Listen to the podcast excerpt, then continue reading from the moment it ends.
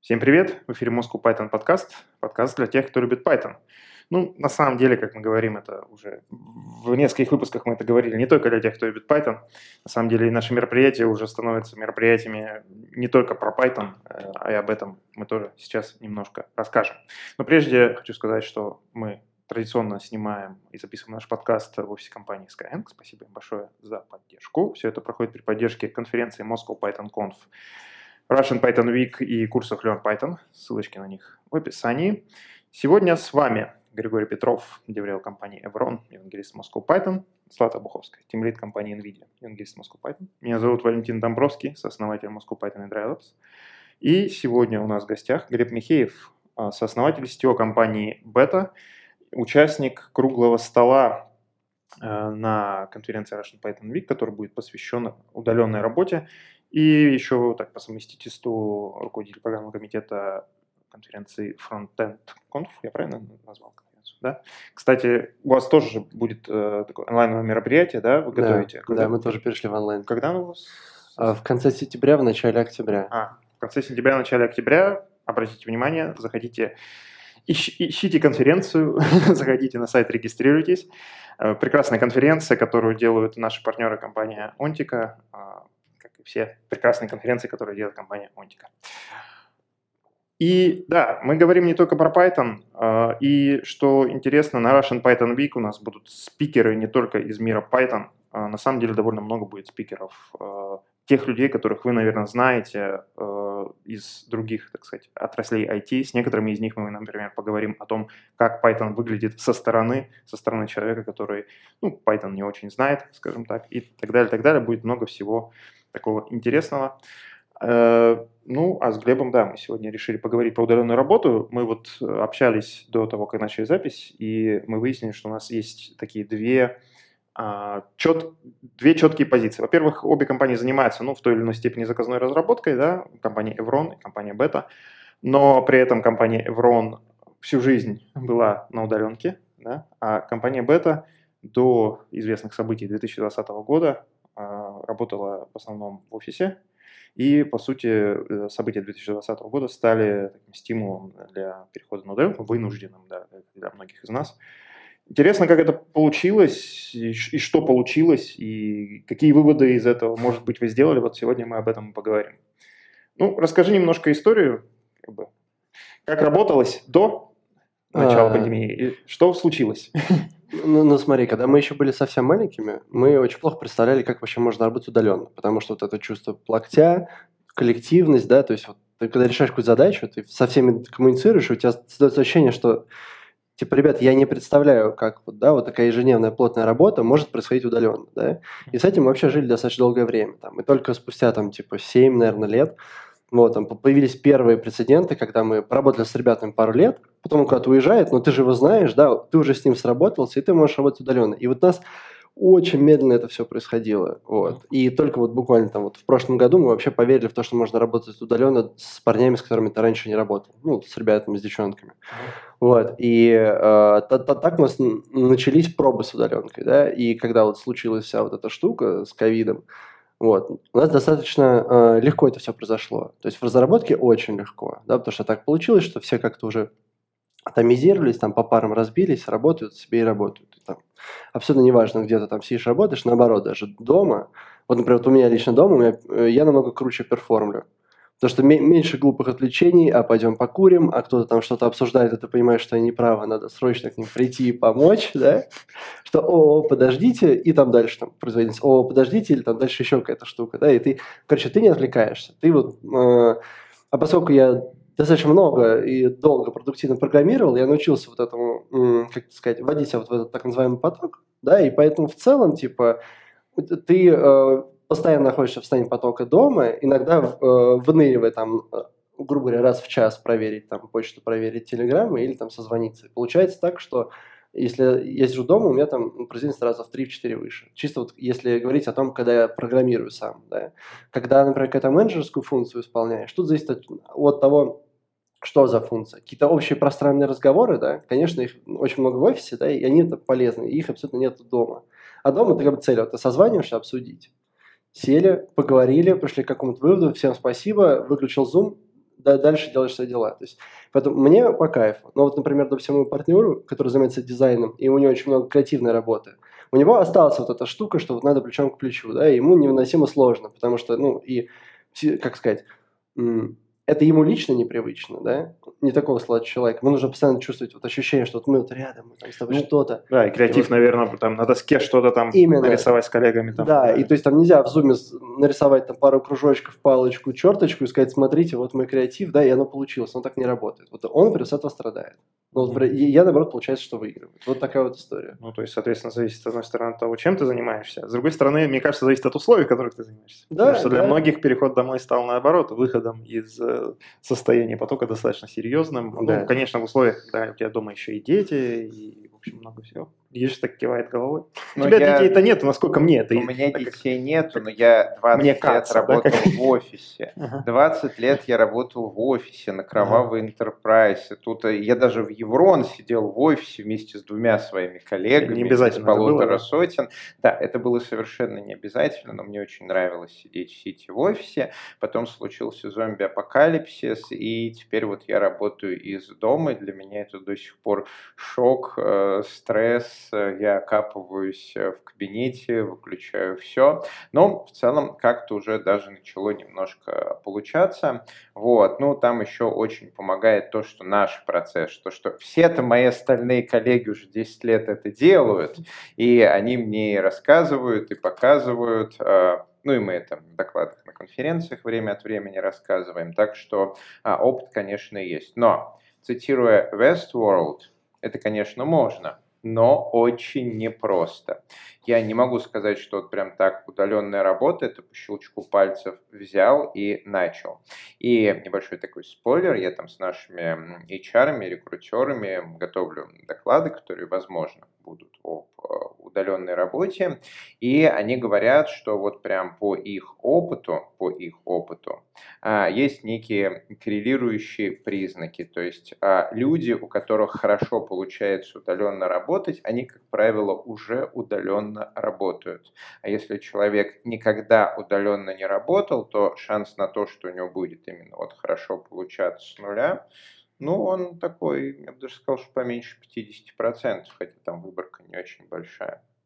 Угу. Могу, кстати, еще дополнить, что вот из моих наблюдений, если тот, кто вот уходит на удаленку, он был активным членом команды, говорил, а вот давайте сделаем, там кого-то собирал, агрегировал, ему проще, потому что он, он самодостаточен. Он как боевая единица, грубо говоря, ты его выпускаешь, говоришь, я поехал там, вернусь через три месяца, да, и вот, вот он, ты возвращаешься, он что-то там даже что-то делает, что-то собирает, там, ребят там всякие зумы, вот такие вот чуваки, они как раз на удаленке очень комфортно выживают.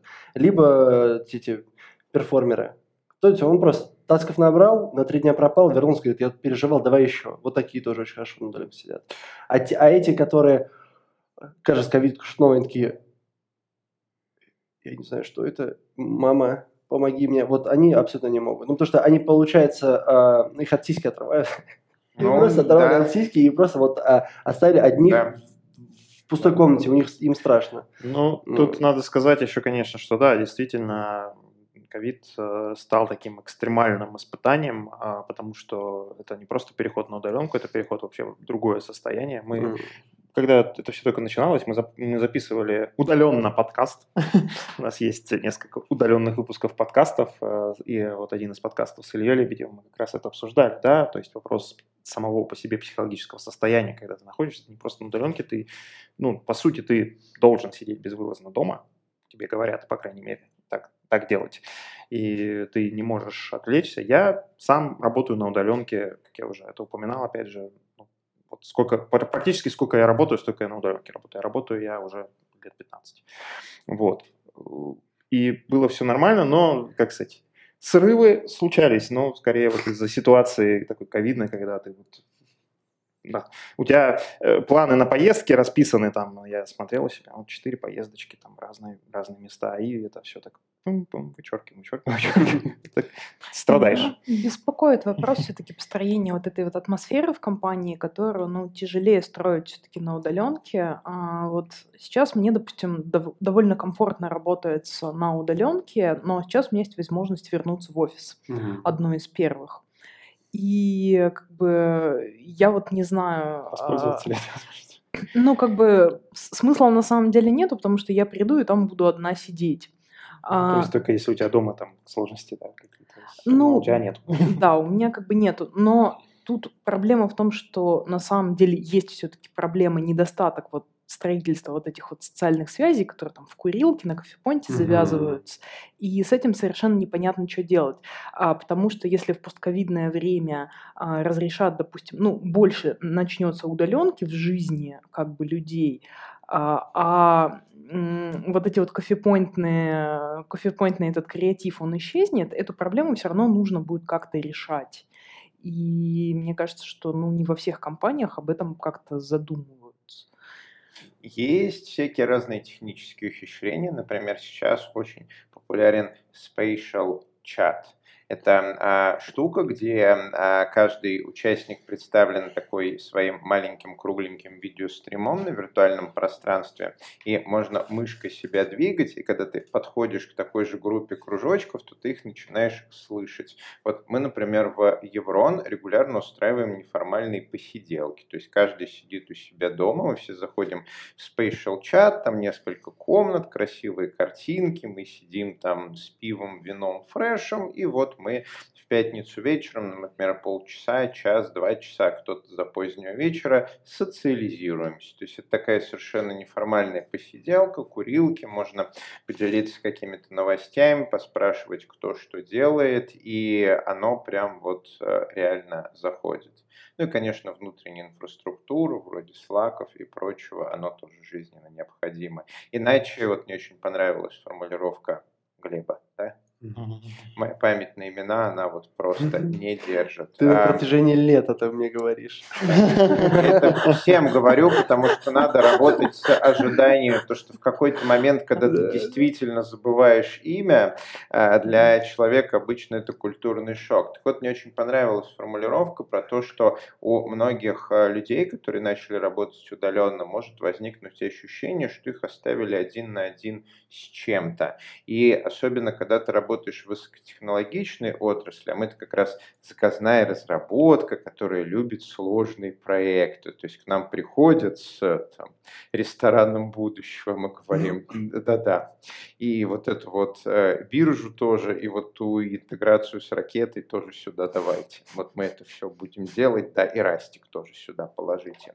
Вот эти все сложные вещи, а потом разработчик садится и говорит, э, что-что, блокчейн, контракт, какой, какой тут язык программирования. И очень важно, чтобы была инфраструктура, чтобы было с кем поговорить, и была выработана культура компании, чтобы люди действительно говорили.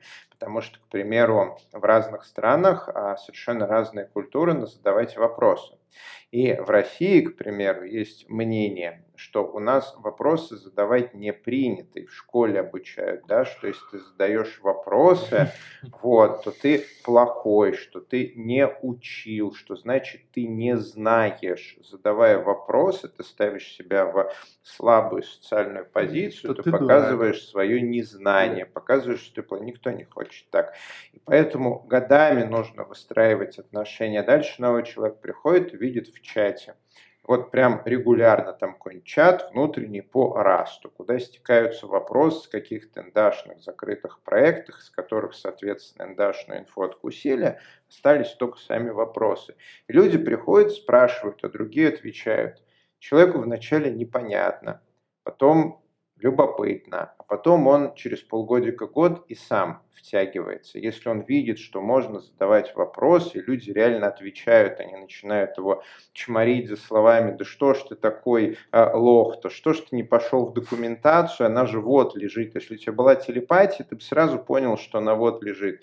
И вот в 54 параграф, под пункт 2, 7 строфа, там же это написано. Если бы ты потратил бы 20 часов на то, чтобы всю эту документацию почитать, то бы, конечно же, это... Нет, вот такого нету.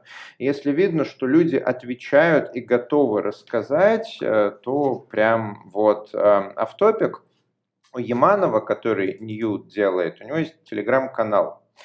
А, и а, я сейчас там для пет-проекта активно использую Ньют. Иногда... Не работает здесь, Вот. А, и иногда что-то спрашиваю, Яманов отвечает. И каждый раз, когда я спрашиваю, мне стыдно, что ну как же это такое вот я не сел, не разобрался, сам не сделал, я же могу, я же full stack, у меня же отладчики вместо пальцев. Вот, и я вот иду и Яманова спрашиваю, он, наверное, отвлекается, какой-то дурацкий нубский вопрос, я же наверняка где-нибудь щепятался, но нет, я смотрю, там люди такие же нубские вопросы отвечают, Яманов вот уже больше года сидит и э, всем рассказывает, отвечает, что, Гриш, ну вот тут у Mozilla баг, тут у Иджа тоже баг, поэтому поэтому сейчас надо делать вот так вот, а здесь э, нужно у всех элементов делать префикс «ну», а div ты там использовать не можешь. И постепенно втягиваешься, и нормы меняются. Ты понимаешь, что ну, это норм, никто на тебя не проявляет агрессию, можно задавать вопросы, можно задавать другие вопросы. А есть специальные люди, специальный менеджмент, который сидит обеспечивает то, что никто не проявляет агрессию, который обучает людей, а если что случилось, то сообщение тихонечко удаляется, а тому, кто его написал, пишут, что сейчас я тебя научу, как правильно людьми манипулировать, и объясняют, вот эм, как лучше писать. Вся вот эта клевая культура, ее надо делать, ее надо выращивать. Сама она волшебным образом, к сожалению, не возникнет. Да, и, кстати, раз уж мы об этом заговорили на наших курсах Python, мы тоже все время говорим нашим ученикам, что надо задавать вопросы, чат, э, очно, если это офлайн встречи и так далее и тому подобное. Это, наверное, действительно для начинающего разработчика это первая задача, как бы, вот, действительно, как Гриша правильно сказал, преодолеть вот эту может быть, культуру э, блейминга какого-то, да, которая переучиться, есть да. вопросов, переучиться. На самом что деле, очень животрепещущий вопрос. Я прям сижу, вас слушаю и отмечаю, что я, значит, буду обсуждать э, один на один э, со своими а, ребятами. А есть в некоторых компаниях, э, проектах, продуктах а, какое-то такое историческое легаси, где вот было много инженеров, и там считается, что настоящий такой трушный инженер, он должен все знать. И как mm-hmm. бы это как раз приводит к тому, что стыдно что-то не знать. И автоматически джуны, которые меньше знают, они, ну, то есть дедовщина такая возникает. Вот на основании вот этого вот знания, которое священно, им обладают какие-то там а, богоподобные сеньоры. А по факту просто детский инфантилизм на самом деле. Потому что детское вот черно-белое мышление, сам процесс, ну, самое простое мышление. Это хорошо, это плохо, пятерка молодец, двойка а-та-та тебе по жопе. И mm-hmm. вот, кстати, проблема именно э, образования только вчера, короче, ну, мы, мы уже частично ходим в офис и по пятницам там бухаем. Вчера пили пивко, значит, общались. На тем, что есть же вот проблема, да, вот это сейчас прям вот будет там небольшая зарисовка, а вот всех проблемах, которые у нас есть при взаимодействии. Типа боязнь ошибиться, например. Есть люди, которые боятся ошибиться. Он, он, он косякнул, да, и что-то случилось. Ты говоришь, блин, братан, слушай, тут, короче, косякнул, сейчас объясню, в чем проблема. Типа, не, я не косячил. Да не, ну смотри, ну ты вместо нолика написал ничку. Ну и правильно написал. И вот человек, он, он, он, он, он не хочет даже попытаться подумать, что вдруг он не прав. И он, как боясь его, он начинает отрицать. И вот выходит отрицал, ты говоришь, ну это же пирамидка черная. Мне все говорят, что белая. Нет, она белая. Да черная, вот, посмотри, нет, ну она потеплела от, от вот от этих ламп. Ты посмотри, черная впитывает тепло. Ну потрогай, ну давай мы на это посмотрим. Ну, и он будет отрицать, ругаться, взвинчиваться, визжать, прыскать там, не знаю, там, вот всякой кислотой, да, и вести, и вести себя максимально токсично, только чтобы защитить свою позицию, например. Вот есть проблема. Откуда она вообще идет, если вот немножко подумать, да? Uh-huh. То есть, типа, нас в детстве всю жизнь, я, я сейчас имею в виду и детсадовское, и школьное, и высшее образование, и вообще модель э, вот этого типа как бы образования в целом и подходу к воспитанию, он говорит, что есть вот хорошо, есть плохо. Плохо от та хорошо нормально. И вот получается так, что типа хорошо это просто норма, да, само собой разумеешь, то есть ты должен быть хороший. А если ты косячишь, там, не знаю, там, ты там, что ты прыгаешь как дебил, да, или, не знаю, там, ну, не, неправильно садись два, фу, это, два. Извини, на а? эту тему недавно видел картиночку «Дневник», и, ну, собственно, как вот эта пометка там «плохо себя вел», да, там, условно, на уроке написано «улыбался на уроке». Россия, Россия для грустных. Да, Россия для грустных, прости. Ну-ка, давай-ка проваливай отсюда. Вот, и то есть, смотри, и что получается? И по факту у нас, как бы, да, изначально в те рамки, в которых тебе стыдно ошибаться, ты по дефолту должен быть вот этим вот каким-то сеньором помидором что-то там знать, да, и поэтому все остальные вокруг лохи, да, и это люто, вот, вот твой коллектив, как только он становится таким, он э, люто теряет кучу возможностей. Нанимать нормальных ребят, которые еще просто чуть-чуть молодые, да, там токсичное поведение становится, да, там проблемы скрываются, да, вот, например, ошибка плохо, буду скрывать проблемы. Блин, ты представляешь, как это хреново? Это первое. Второе. А, на чем ты учишься, как правило?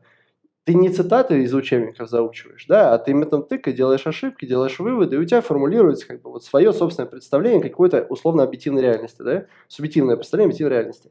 И как бы чем больше точек контакта с этой реальностью в твоем субъективном мерке, тем ближе он становится к объективной реальности. То есть по факту каждая ошибка, каждый вот этот хороший лещ, который тебе прилетает из-за того, что ты там что-то сделал, ну, где-то ошибился, где-то там получил там, э, как не швабра этот, э, граблей по лбу получил, да, такой, о, не надо так делать, да? Оно тебя учит, но с одним условием, если ты сможешь осознать и отрефлексировать этот момент. Ну, как ты осознаешь свою ошибку и скажешь, так, что я здесь сделал не так, почему мы здесь оказались, да? Ты не можешь этого сделать, потому что тебя научили, что ошибаться нет. И ты такой, я не ошибался, вокруг дураки. Это вот, и ты такой, знаешь, вот просто берешь эту вот палочку, знаешь, вот как вот это, рагули детскую, как воду еще, да, и такой, так, ну сейчас даем воду. О, он виноват. А почему? Слушай, ну знаешь, что меня постоянно отвлекал, я в итоге запутался и сказал неправильно. Нет, ты отвлекался, начнем с этого, да? Ты сказать, братан, пожалуйста, не отвлекай меня. Ну, то есть, я хочу донести то, что вот это очень сломанная хрень. Из-за этого все. Там люди сидят, пассивничают, не могут предложить, да. хотя сами знают решение, потому что им кажется, что решение достаточно умное, опять же, к твоим парням, о которых ты рассказала.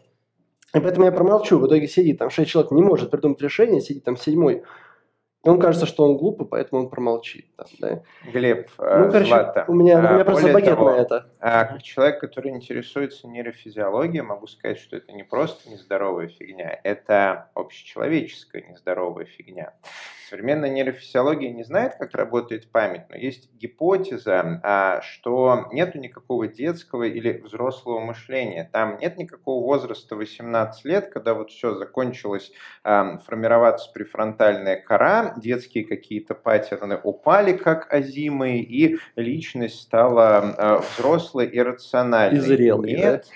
Вот а чему человек обучился, он ровно то поведение и будет проявлять, mm-hmm. что там а, нету ничего, кроме того, что человек видел и слышал. Нет никакой врожденной логики, нет никаких встроенных в мозг а, механизмов логики. И если человеку в детстве а, что-то научили, то далее во взрослом э, возрасте эта информация может дополниться, может расшириться, но она, скорее всего, никуда не денется, потому что есть, к примеру, страшная гипотеза, что после того, как случилось long-term potentiation, оно там длится до 10 лет, а далее мозг уже а, не может эту информацию вычеркнуть, э, забыть и перетереть, он может только достраивать что-то поверх.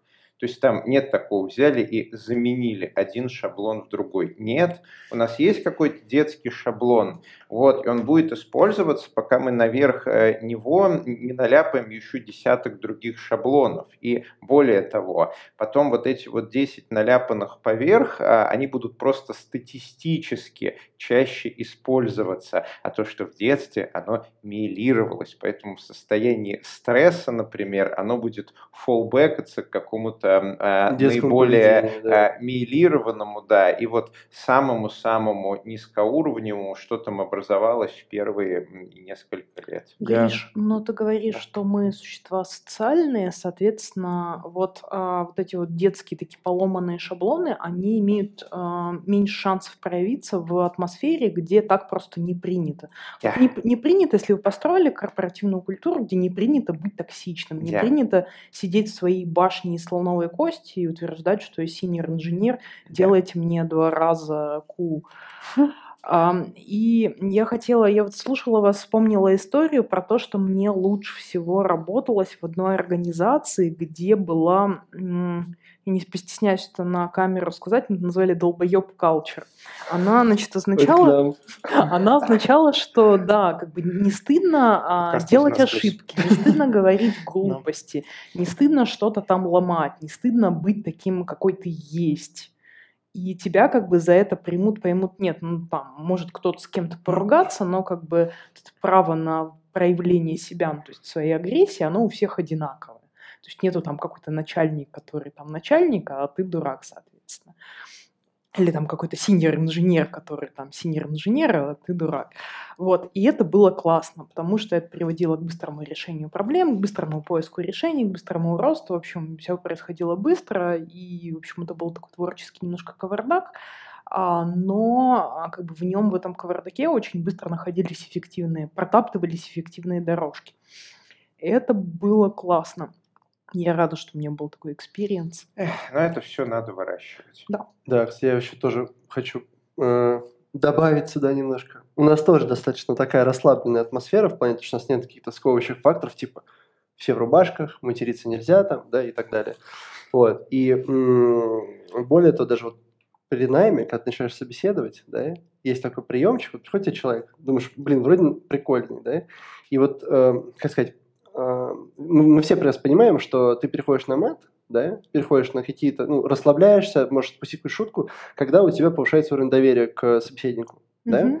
Ну и в целом, опять же, вот эта доверительная среда мне больше нравится, чем э, корпоративная, что значит, днем я там корпоративный служащий, а ночью mm-hmm. я там по клубам гоняю, там везде уи, там тусуюсь на каких-то там не дай бог, там, лошадка кинки-пати, да, и вообще совершенно другой человек, какая-то вот эта полная двуличность, да. Наоборот, хорошо, когда, ну, человек такой, какой он есть перед тобой в работе, потому что так mm-hmm. комфортно как бы всем, и, как ты правильно говоришь, быстрее процессы делаются, потому mm-hmm. что это все не прячется куда-то, вот, и вот э, есть хороший прием на собеседовании, по возможности, там, да, зависит от ситуации, там, пару раз матернуться, и вот бывает такая штука, там, приходит чувак на собеседование, сидит, ну, ты что-то общаешься, общаешься, он такой, бля, и он такой, хорошо.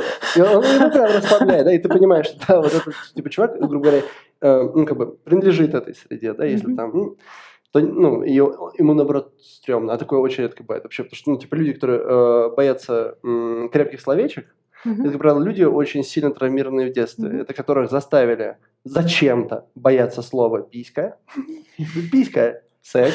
Понимаешь, вот слово, от которого потеют э, бабушки. Почему? Это отдельная история. Ну, это такое воспитание. Да, и на самом деле это очень, э, как сказать, это коробочное, зашоренное воспитание. Это как бы типа запретные темы, да, хотя, ну, на самом деле это неотъемлемая часть нашей жизни, да.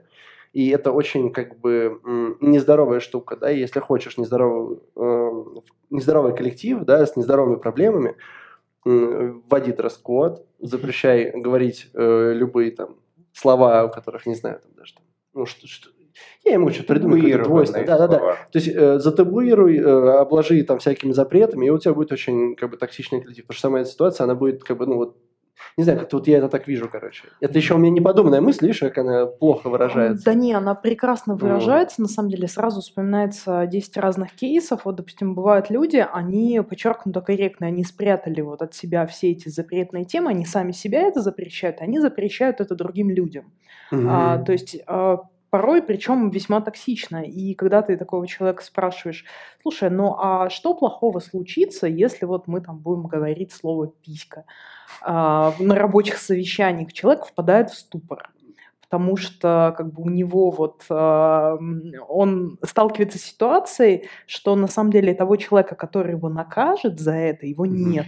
Ну, да, потому что... Но как бы как же так? Он же всю вещи, жизнь себе это запрещал. Да, те вещи, о которых говорит Григорий, тут надо еще учитывать, да, что это же все закапывается это, это глубоко, да, да, человека, который запрещал уже нет, мама, бабушка, да папа, да. дедушка тебя уже не поругают, но они у тебя там внутри где-то да. Э, скрытой фигурой, так сказать, да, стоят э, над, над, над тобой фактически. Да. И, ну, они, они у всех нас где-то там внутри какие-то скрытые фигуры, да, во всех это, нас это... они есть, но вопрос, какие они, как, как мы с этим живем и работаем. Кстати, на тему того, что говорил Григорий, мне вспомнилось выражение, которое я прочитал в одной книжке, называется «Полимпсест человеческого мозга». Как, как? Полимпсест человеческого мозга. Полимпсест – это такое, а, как сказать, Э, художественное археологическое выражение означает произведение, которое было нарисовано поверх затертого другого mm-hmm. произведения. Вот, соответственно, да, вот так вот. Э, так это происходит и в нашем мозгу.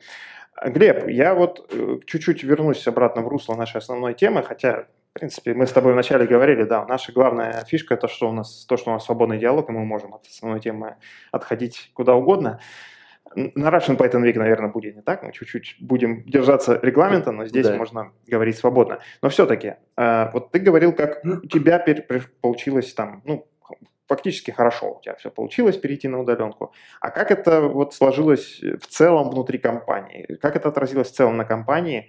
Э, Вот, опять же, Гриша говорил, что в Эвроне эти вещи, они, собственно, ну, как бы зашиты в ДНК, грубо говоря, Мгм. да, и э, компания Эврон существует давно с этим, а, сказать, стеком, да, там, для Мгм. общения, для какого-то взаимодействия удаленщиков. У вас чуть-чуть по-другому. Как вы решали эти задачи? Слушай, у нас э, оно очень спокойно прошло, потому что у нас нету там никаких ограничивающих, ограничивающих факторов, знаешь, там типа наши Типа доступ на сервер ресурсы только из офиса. только из локалки. Да. В локалку нет VPN. Хочешь VPN, там пиши индусам, через два месяца тебе зовут аккаунт. Да, вот этого всего бреда, да, корпоративного у нас нет. Мы маленькие, у нас 25 человек.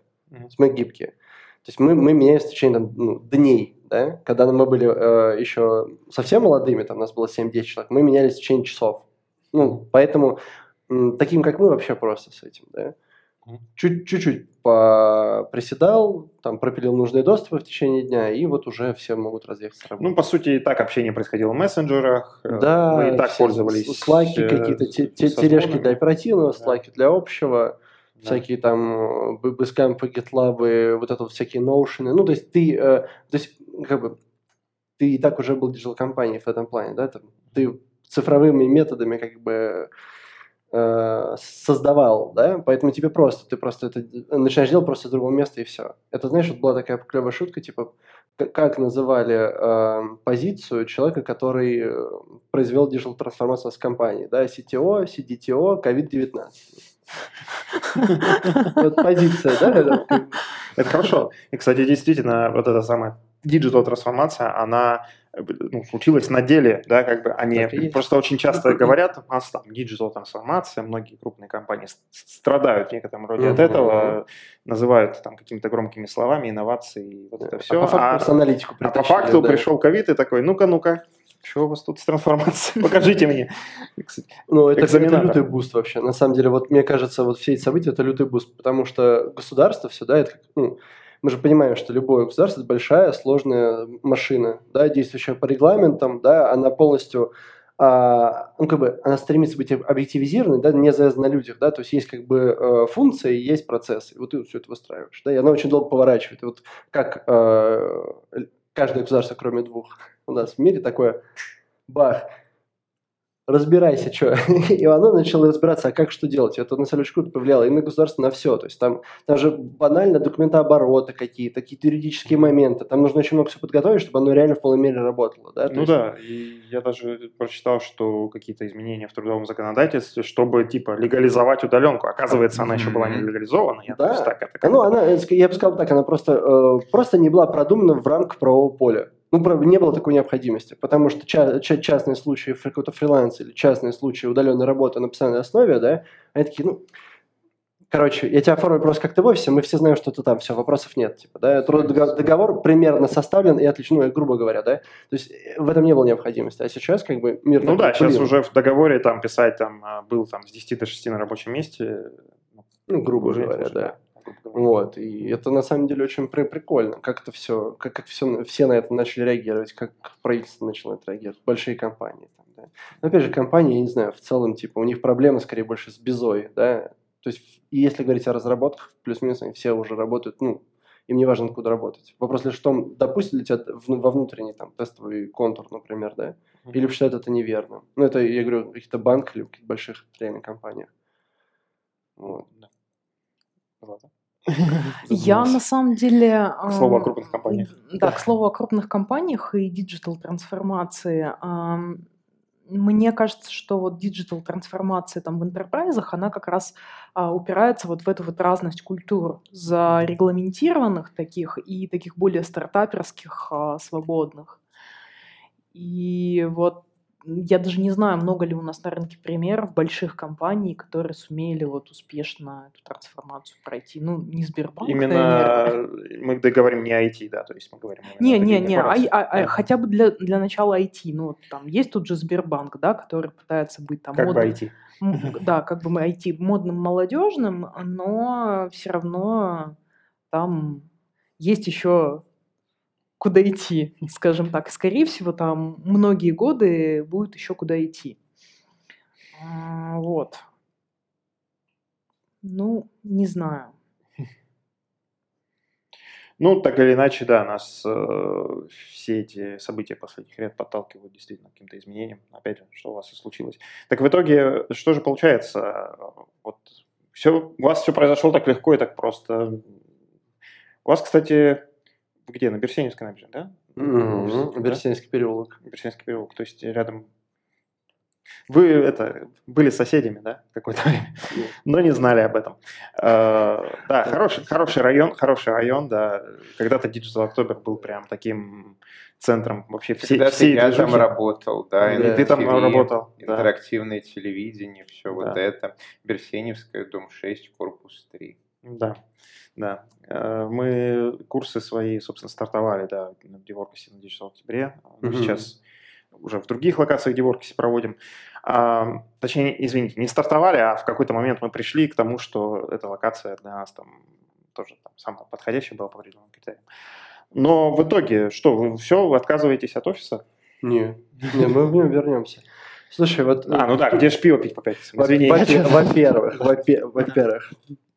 Нет, самое, э, на самом деле, самый кайф, вот, типа, почему, например, мы там сейчас едем, хотя вот там у половины точно никакой необходимости нету, да, вот прям вот ты просто приезжаешь, чтобы там сидеть поработать, потому что, ну, типа, дома просто, ну, ну, тяжело сидеть постоянно дома, раз.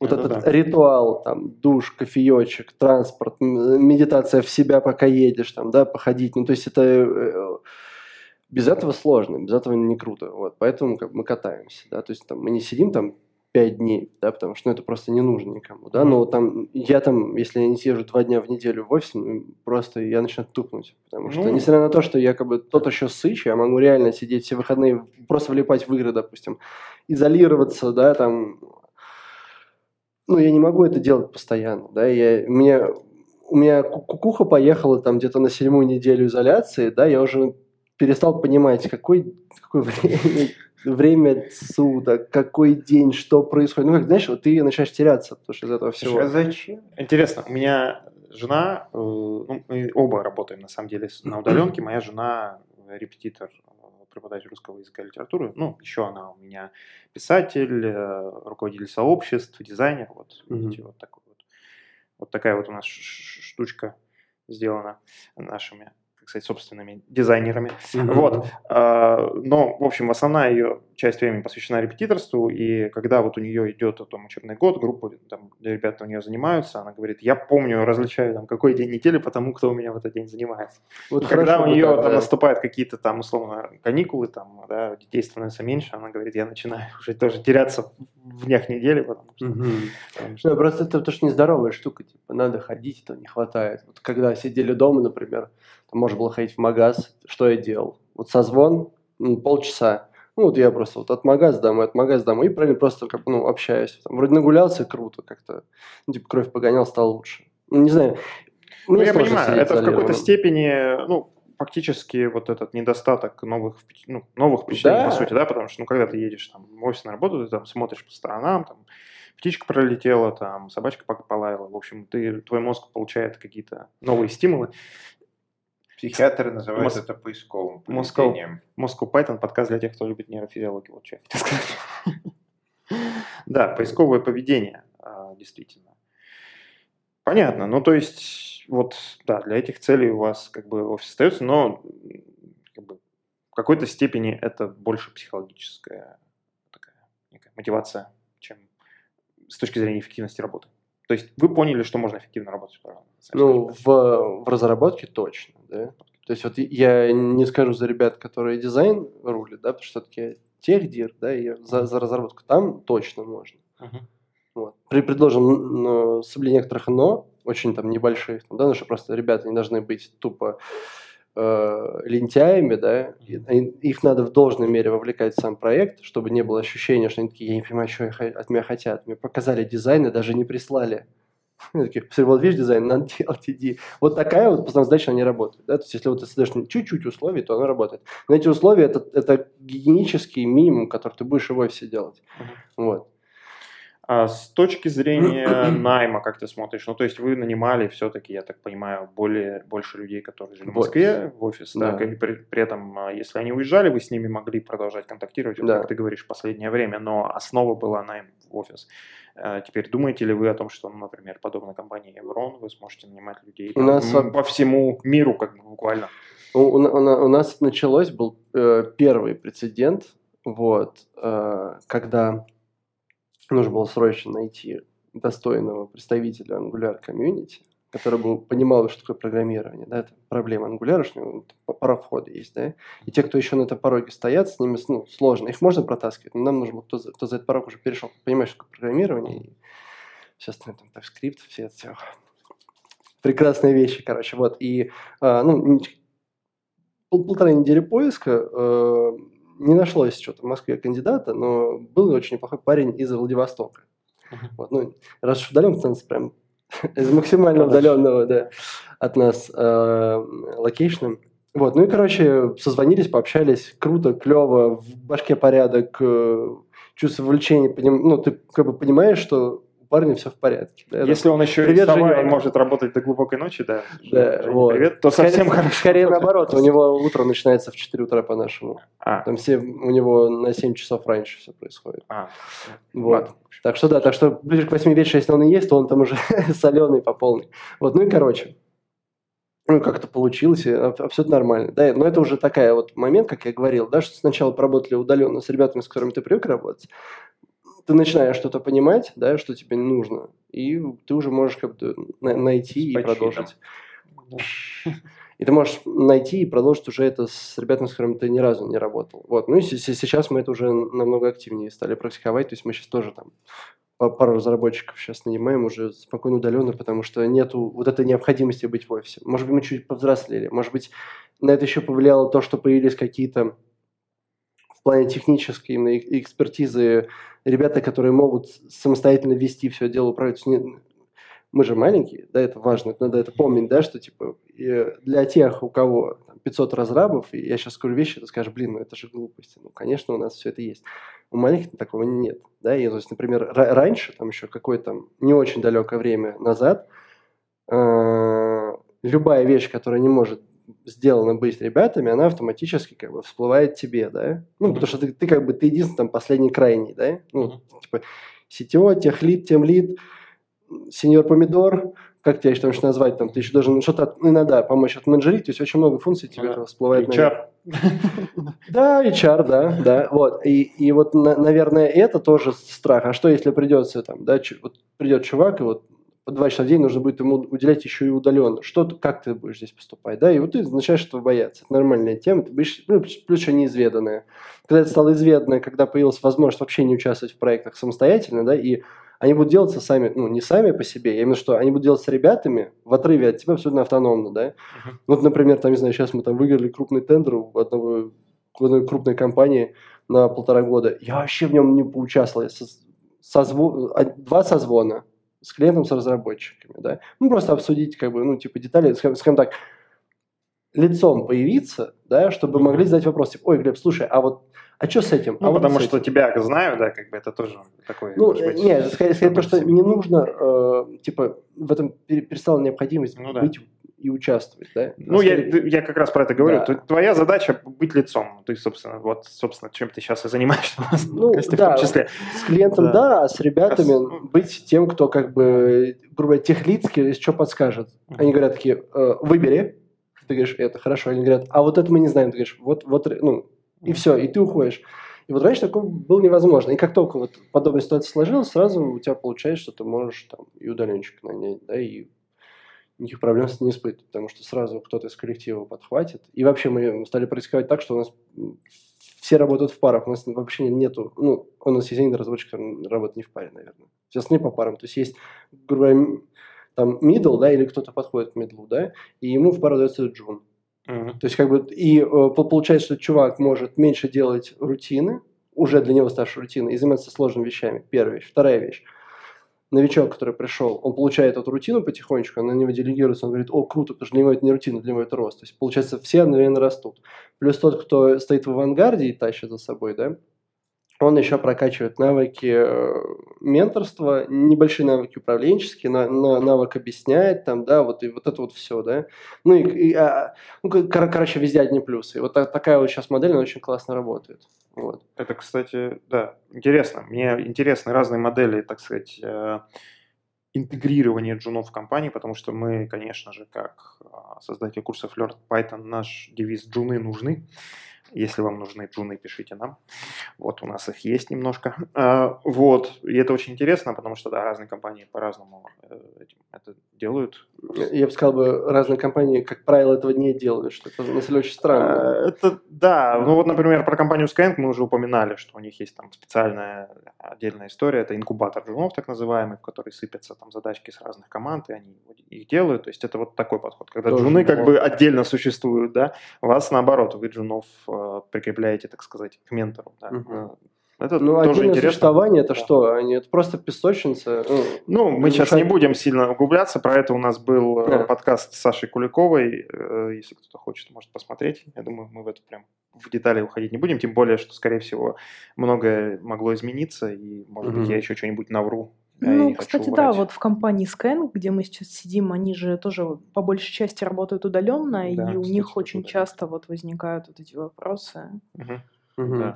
И, кстати, тоже, ну, это действительно сложно. Мне кажется, с джунами вообще в целом сложно, потому что ну, им нужно больше любви ну, да, внимания. Да, да. Втягивание джунов удаленно – это отдельный вопрос. У угу. нас, опять же, один из наших подкастов о том, как наш выпускник устроился стажером на Go то есть он закончил наши курсы Learn Python и э, там только начал там как-то что-то входить в какие-то другие языки, и его взяли стажером на Go в компанию Wildberries, и при этом это было в самом начале карантина. То есть это вообще как бы отдельная история. Я надеюсь, у него все, все сейчас в порядке, и он уже не стажер, но да. Ну что ж, Глеб, это было интересно, это было увлекательно. Спасибо тебе большое. Я надеюсь, вам также было интересно нас слушать и смотреть.